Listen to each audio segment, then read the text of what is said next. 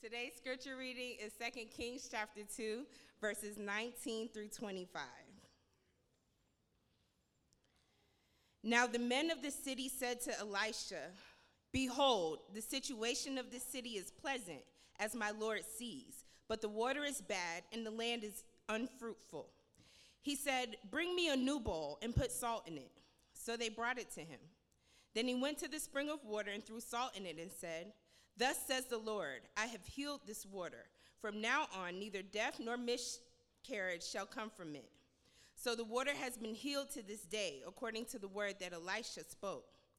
He went up from there to Bethel, and while he was going up on the way, some small boys came out of the city and jeered at him, saying, Go up, you bald head, go up, you bald head. And he turned around, and when he saw them, he cursed them in the name of the Lord. And two she bears came out of the woods and tore 42 of the boys.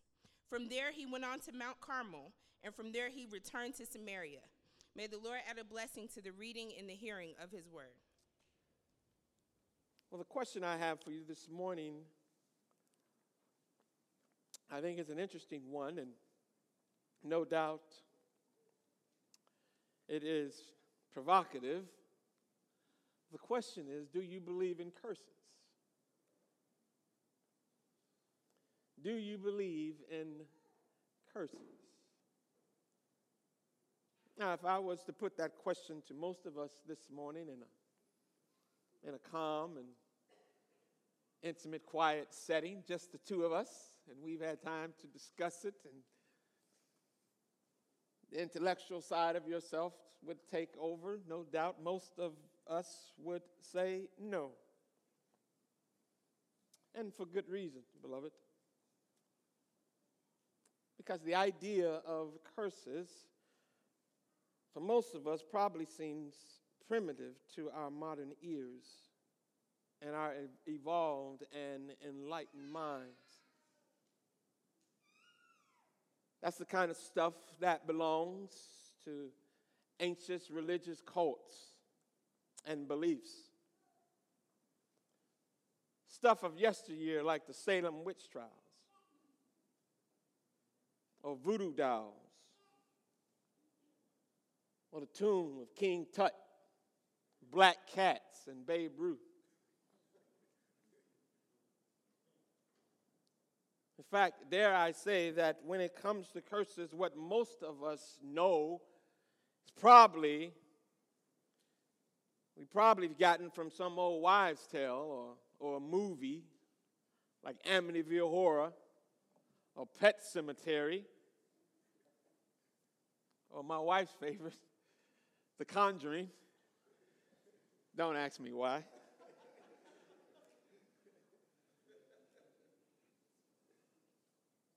or sometimes, beloved, we wrongly associate, we wrongly associate habitual sins like alcoholism or pornography or greed or gluttony we wrongfully associate these kind of habitual sins with curses passed down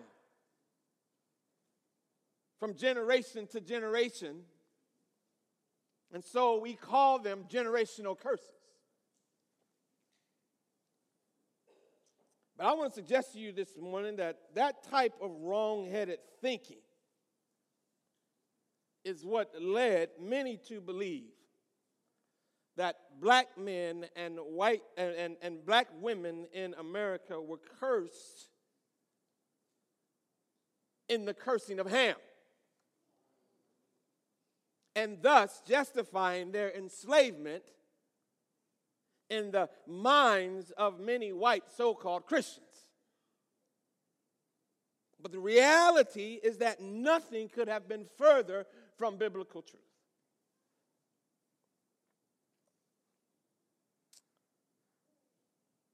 Now, beloved, listen. Okay? Curses in the Bible are real. But they have nothing to do with superstitions. They have nothing to do with black cats or cemeteries or Ouija boards They have nothing to do with childhood games of Bloody Mary and Candyman.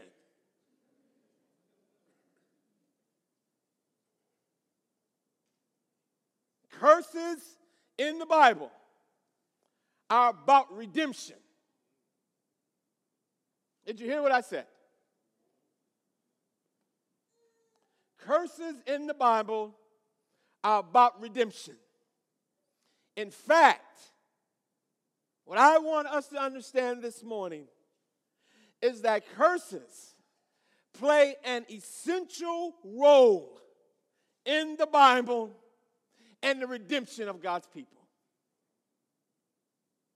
Don't look at me like that. Pastor Philip stood up there and said, What is he talking about?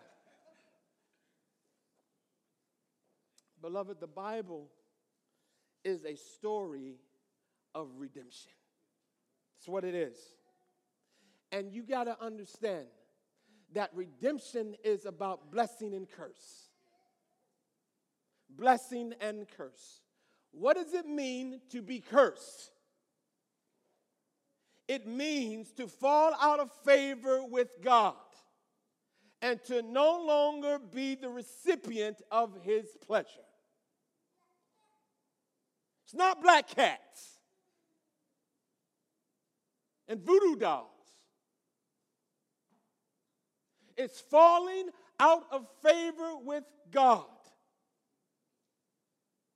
and no longer being the recipient of his pleasure.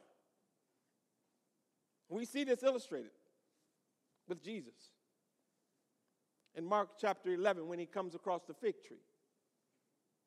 Why does Jesus curse the fig tree?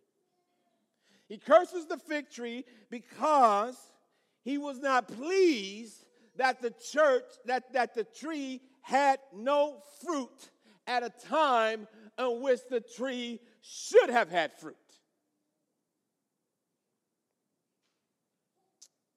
In verse 11 of Mark, verse 14 of Mark 11, the Bible says, And he said to the tree, May no one ever eat fruit from you again. Because the tree had fallen out of favor with Jesus and would no longer be the recipient of his pleasure. But it's not just trees. We need to consider where it all began. In the Garden of Eden. When God created Adam and Eve, the Bible says that He created them blessed. He created them good. They were blessed, and not only were they blessed, but God blessed all creation and spoke a word of blessing, declaring all things good. Adam and Eve were blessed. They were in the favor of God. They were the recipients of his pleasure. And then they sinned. And when Adam and Eve sinned, God came and went all Oprah on them. You get a curse, you get a curse, you get a curse, everybody gets a curse.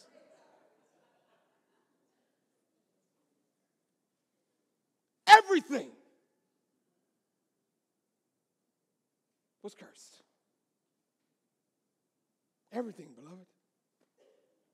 When Adam and Eve sinned, they forsook the blessing and they brought about the curse. The curse of death. And guess what, beloved? Everyone got it. Everyone got it. They brought the curse of sickness, and everyone got it. They brought the curse of shame, and everyone got it.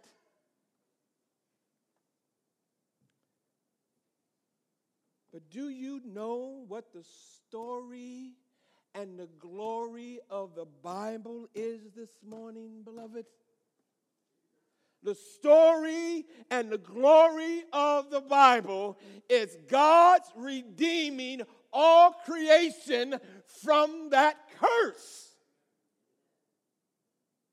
That's it. Cursed from the first.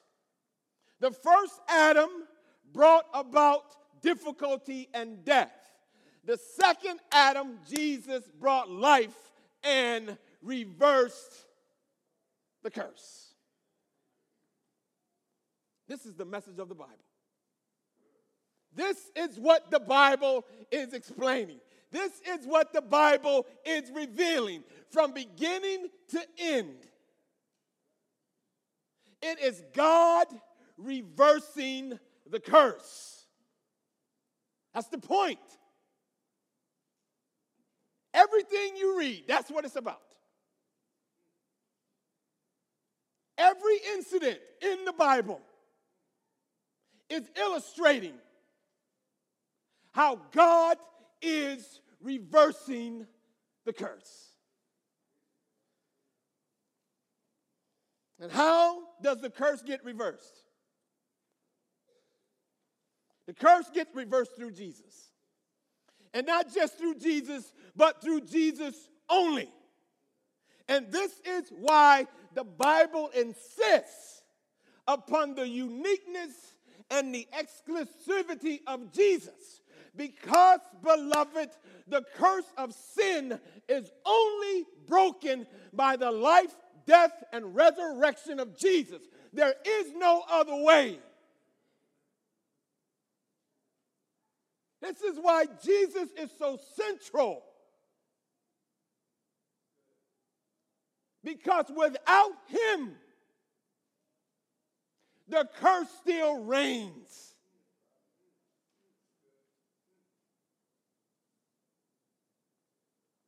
When you understand this, when you understand this, you see the Bible is filled with incidents and examples recalling and pointing to God reversing the curse.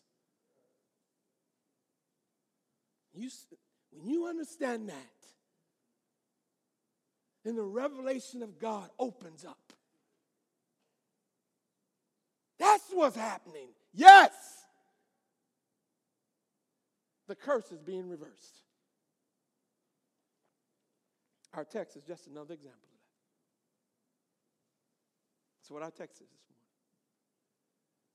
morning. Retur- re- reversing the curse of baldness.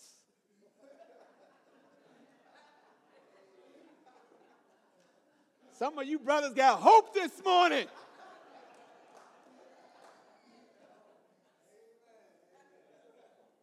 You won't be bald for all eternity.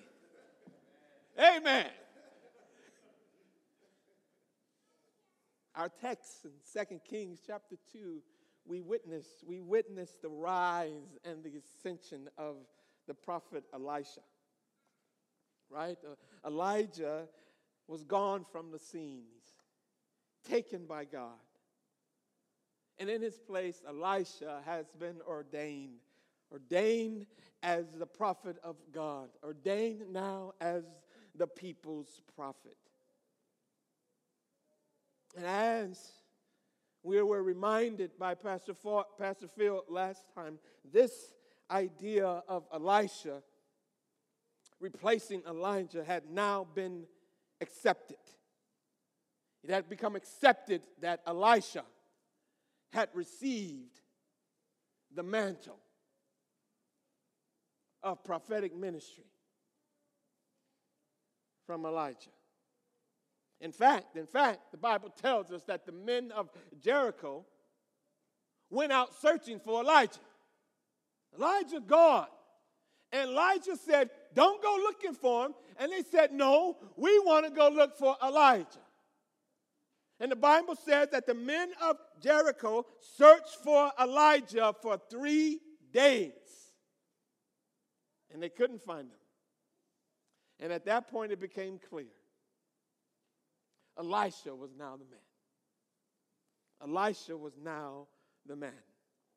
And being the man, and being the prophet of God, now when the people had a problem, they came to Elisha.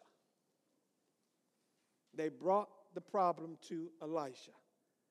And they had a problem, beloved. They had a water problem. Like me. They had a water problem. The Bible says in 2 Kings chapter 2 and verse 19, and the people of the city, this is Jericho, said to Elisha, Look, our Lord, this town is well situated, and as you can see, but the water is bad, and the land is unproductive. The water is bad, and the land is unproductive. Jericho looks good. Jericho is in a good place. Jericho is sunny. Jericho is pleasant.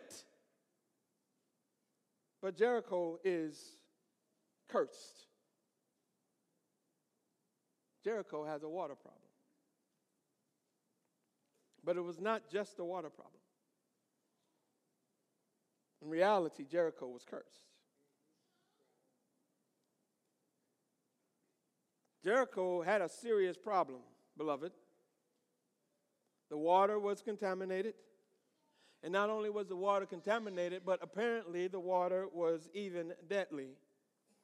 And yet, we need to understand that the water problem was just the visible aspects of the problem. The real problem, the real problem in Jericho is that Jericho represented the curse. The curse of sin, the curse of death, the, the falling out of favor with God. Jericho had fallen out of God's pleasure. You might recall in Joshua chapter 6, when Joshua is leading the children of Israel into the promised land and they come to Jericho. And God commands them to take Jericho.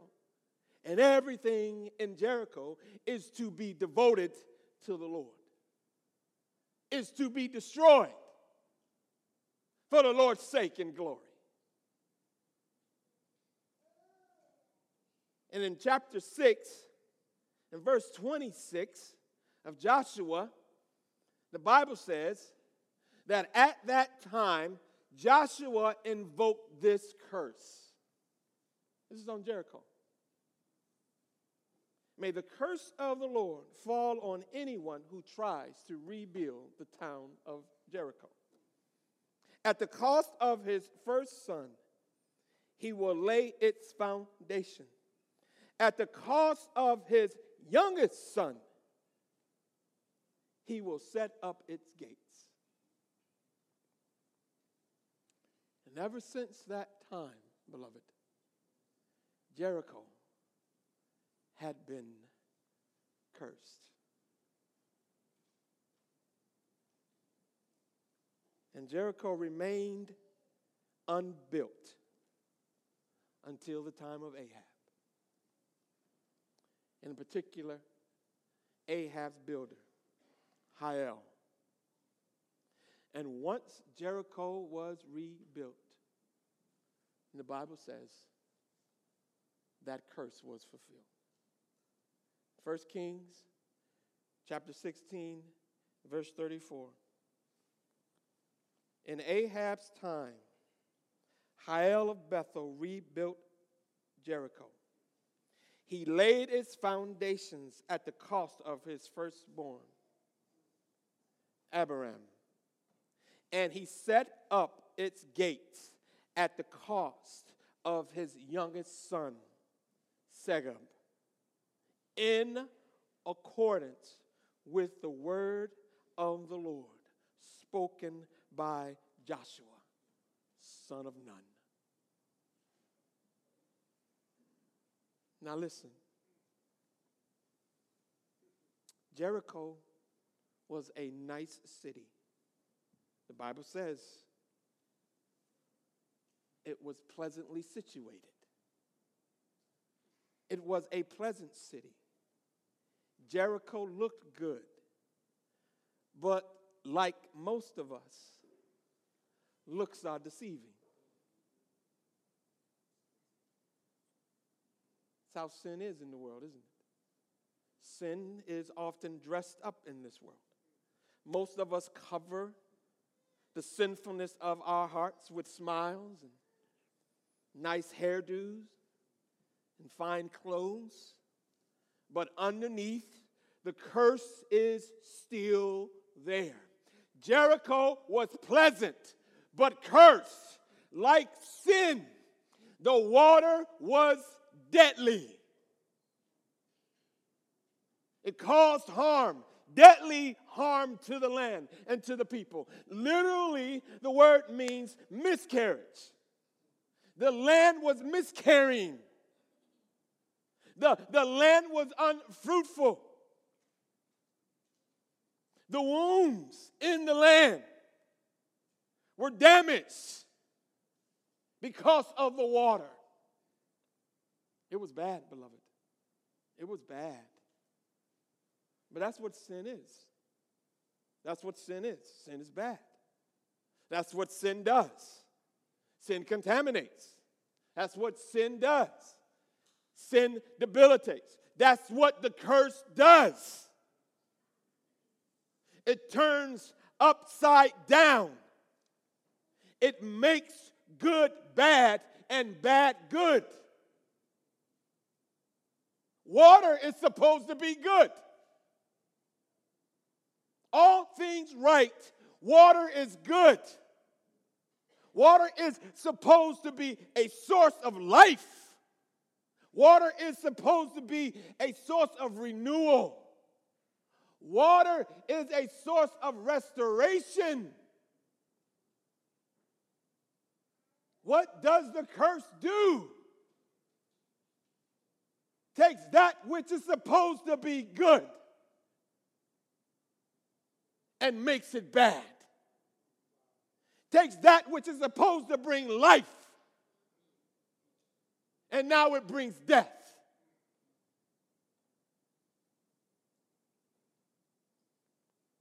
Instead of life and renewal and restoration, now this water was the source of death and disease and destruction. And guess what? The men and the people of Jericho knew that something was wrong. They knew that this isn't right. Water shouldn't be this way. This is not how life should be. Children are not supposed to disobey their parents. That's not how it's supposed to be. Something is wrong. Something is not right with the world. And you know what? People know it. They know something isn't right. You know what? Our world is filled with people frustrated, frustrated, and they protest. They protest. They get to the streets and they get their signs and they protest. They protest war. They protest climate change. They protest hunger. They protest abuse. They protest poverty, etc., etc., etc. Anytime people protest what they think is wrong, you know what they are doing? They are assuming that there is a such thing as right.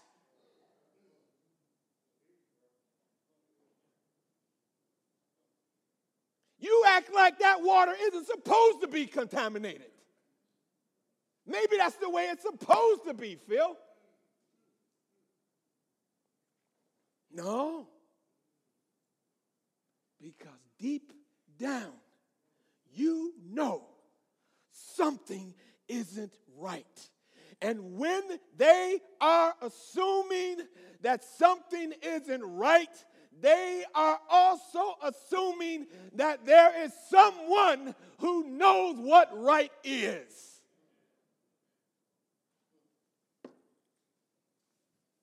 And whether they realize it or not, then they are assuming that there is a God.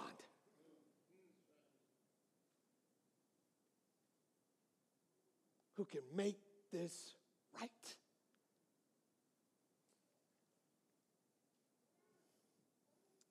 You know what they really want. You know what they really want. What they really want is for the curse to be reversed. Something isn't right. I don't know what it is, but something ain't right. But I'll tell you what it is.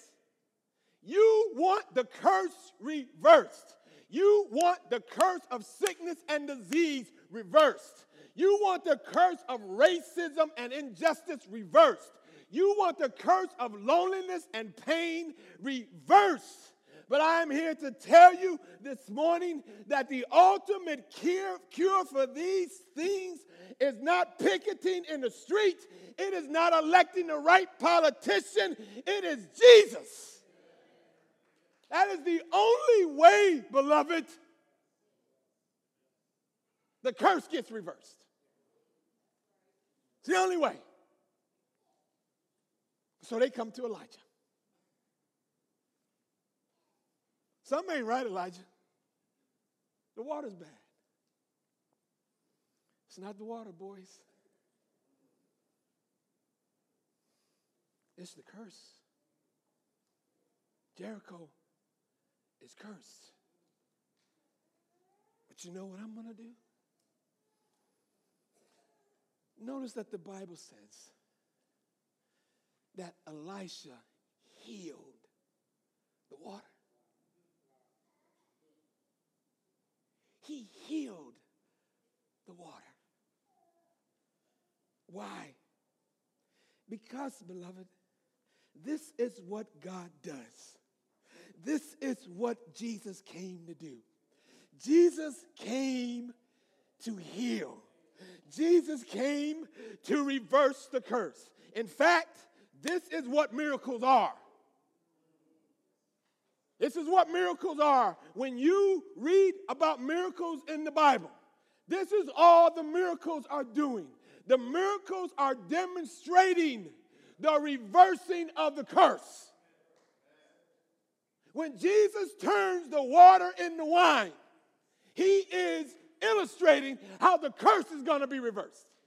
When he casts out demons, he is illustrating how the curse is going to be reversed. When he raised Lazarus from the dead, he is illustrating how the curse is going to be reversed.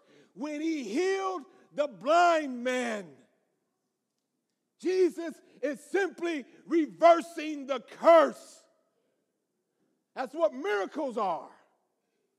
Miracles are the supernatural kingdom of God breaking forth into this natural world, saying, God heals.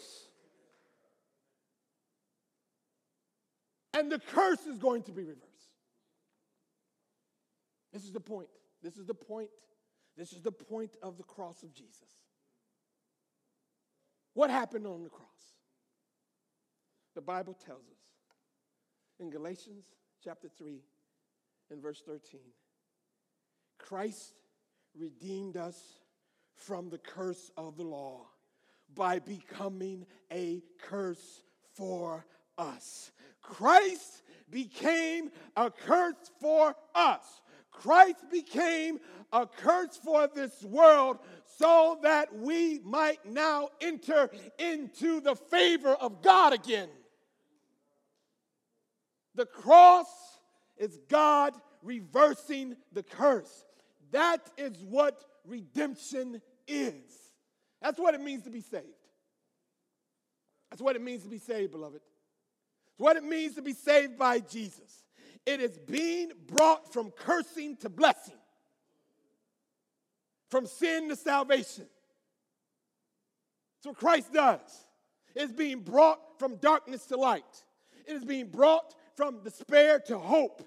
It is being brought from death to life. And this is why. This is why, beloved. You and I, we don't have to go around looking for miracles every day. Because that's not the point. People want to go around and say, expect a miracle today, expect a miracle today. No, no, no, no, no, beloved. I don't go around looking for miracles. What I'm looking for is the evidence of what miracles reveal. That is the evidence of the kingdom of God. I would see the evidence of redemption, the evidence of restoration, the evidence of reconciliation.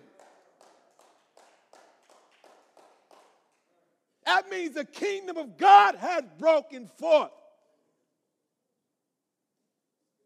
And healing is taking place. And the curse is being reversed. Elijah, Elijah redeemed the people of Jericho. Elijah restored the fortunes of Jericho. Elijah reconciled the people of Jericho back to God. That's what Jesus does every day. That's what Jesus does every day in the world. Wherever the curse is found, there you find Jesus. What? Redeeming. Redeeming people from the curse. Doing what? Restoring. Restoring the fortunes of the people of God. They're doing what? Reconciling reconciling the people of God back to God, reversing the curse. Everywhere the curse is found in this world, there you find Jesus. Reversing the curse, reversing the curse until one day when the curse will be no more. That's the point. This is the point of the Bible. This is the point of the Word of God. From Genesis, you see the curse, and in Revelation, the curse is no more. That's the point. The curse is visited upon the garden in Genesis. You know what happened in Revelation? Revelation 21, verse 1. the curse that was visited in the garden is no more in the city. Then I saw a new heaven and a new earth. For the first heaven and the first earth had passed away, and there was no longer any sea. And I saw the holy city the new Jerusalem coming down out of heaven from God, prepared as a bride beautifully dressed for her husband. And I heard a loud voice from the throne saying, Look, look. God's dwelling place is now among the people, and he will dwell with them. They will be his people, and God himself will be with them and be their God. He will wipe every tear from their eyes. There will be no more death or mourning or crying or pain, for the older things have passed away. He who sits on the throne said, I am making all things new. The curse will be no more. Christ came to reverse the curse. The new heavens and the new earth is a place where no curse is found. That's the point, beloved. A place where no curse is found. We, we sing it at Christmas, but we ought to sing it all year long. Joy to the world. No more, no more will sin or sorrow grow. No more will thorns infest the ground. Because he has come to make his blessings flow. Where? As far as the curse is found. As far as the curse is found.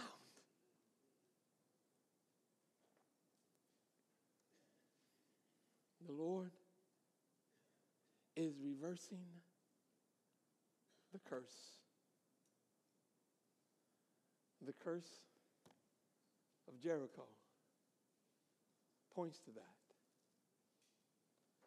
But so also does the curse of mocking. We're almost done. After Elijah, after Elisha healed the waters,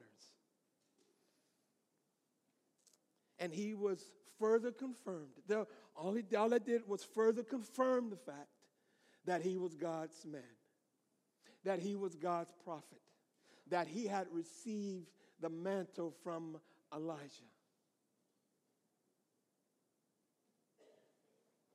Elisha was making his way back to Carmel by way of Bethel. And on the way, he met up some young boys, some knucklehead, hard headed boys.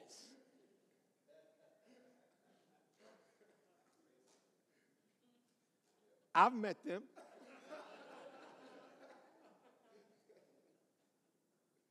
I used to run with them.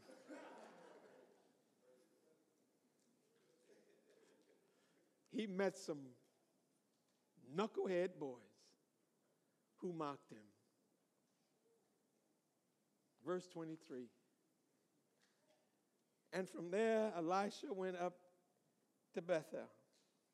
And as he was walking along the road, some boys came out of the town and they jeered at him. Get out of here, Baldy, they said. Get out of here, Baldy. Now, uh, beloved, apparently, you know, being bald headed wasn't in fashion like it is today. I look around the church today and the lights are just glittering.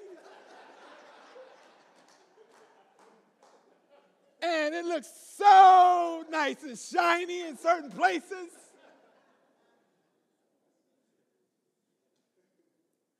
That's the thing to do now. I almost did it.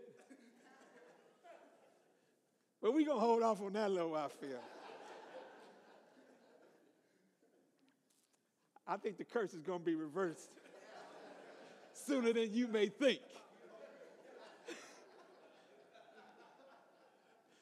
but apparently, beloved, apparently this was not a thing back then. Okay? And so they made fun. It's interesting that Elijah apparently had a full head of hair, but Elisha, not so much. And he became the object of these boys' ridicule. Ridicule.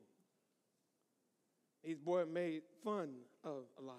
They jeered at him. They mocked Elisha. And what is mocking, beloved?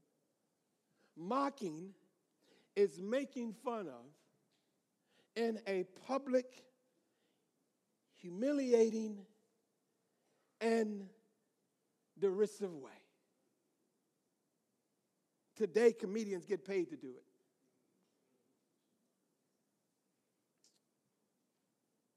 And apparently, these boys thought it was funny.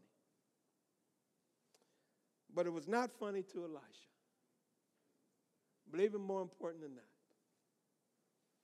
it was not funny to God. God takes mocking seriously, beloved. He really does. And in fact, the boys who cursed Elisha would soon find out that they themselves were the ones who were cursed. To mock the prophet was to mock the word. And to mock the word was to mock God. God, says in Psalm 105 in verse 15, Do not touch my anointed ones and do my prophets no harm. And here were these boys mocking and jeering at Elijah. But, beloved, it was not just the boys who were doing this because you got to understand that these boys probably got it from somewhere. I'll tell you a secret. I'll tell you a secret. Um, one day, it was I was coming into church, and um, one of the kids were out there in the church, and I walked in, and and and and the child said, "Hey, pastor," I said, "Hey," and the child said, "Are you preaching today?" And I said, "Yeah, I'm preaching today." And the child said, "Oh man, cause you preach so long."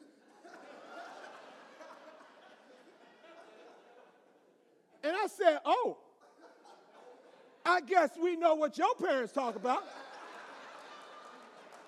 I guess we know what your parents think. Now, I'm not going to tell you who that was.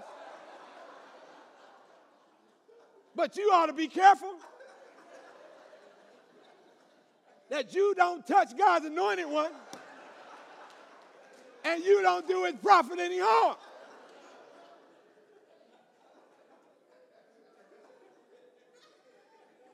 These kids got it from somewhere.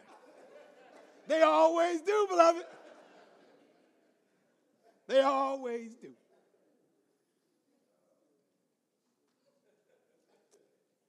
So they, these kids, have come out of Jericho, having heard their parents mocking the prophet, feeling emboldened to do the same.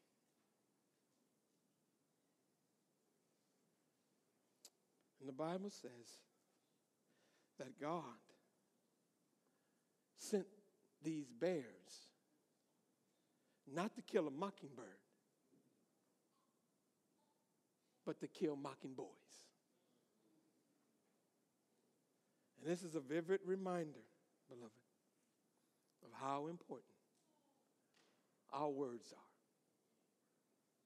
The Bible tells us in Proverbs 18 and 21 the death and life are in the power of the tongue. And those who love it will eat its fruits. Matthew chapter 12 and verse 37 says, For by your words you will be justified, and by your words you will be condemned. In Ephesians chapter 4 and verse 29, it says, Let no corrupting talk come out of your mouths, but only such as is good for building up, as fits the occasion, that it may give grace to those who hear. God takes mocking very seriously, beloved. Mocking is the evidence of the curse of sin. And few things in the world say curse like mockery. Few things are as distasteful to God as human mocking. In Proverbs chapter 14 and verse 9, the Bible says that fools mock at the guilt offering. Fools mock the guilt offering. And this is what the world does. The world mocks the righteousness of God. The world mocks the holiness of God. The world mocks the truth of God. And how do we know this? Because when given the opportunity, the world mocked Jesus. That's what the Bible says on the cross.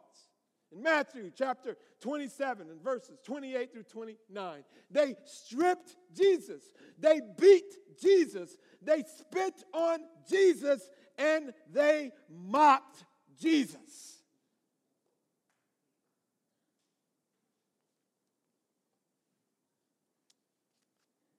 while it may seem a little cruel and unusual punishment, and mocking Elisha, those boys actually got what they asked for.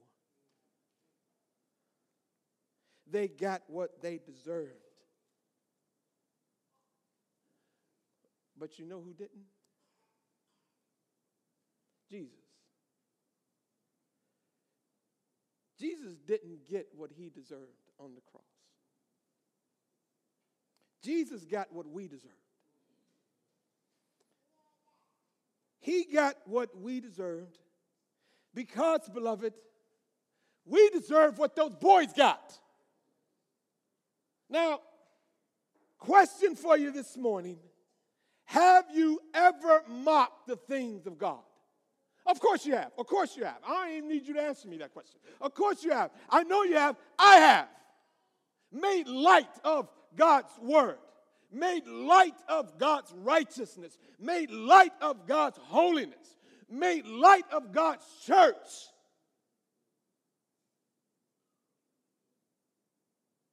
And having mocked the holiness of God, and having made light of the righteousness of God, having made light of the things of God, we deserve what those boys got. I know I do. And yet, it is not cursing that we get this morning, it is blessing. Not the malice of God but mercy. Not the anger of God, but grace. Why? Why is it that we don't receive what those boys received when we have essentially been doing the same things? Because God sent Jesus to reverse the curse. And the songwriter is right when he says, bearing shame and mocking ruin. In our place, condemned he stood, sealed our pardon with his blood. Hallelujah! Hallelujah! What a Savior! What a Savior!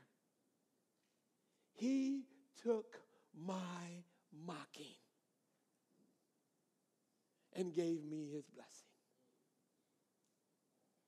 He took my curse and gave me God's favor. Hallelujah. What a Savior. Hallelujah. What a Savior. We're going to sing that this morning. And I hope you can sing it with a new with new meaning and a greater sense of all that Christ has done for you this morning in reversing the curse so that now you and I do not receive malice from God. We receive mercy. We are not the recipients of his anger, but of his grace. We now are in his pleasure as he is reversing the curse in all creation. Let's pray.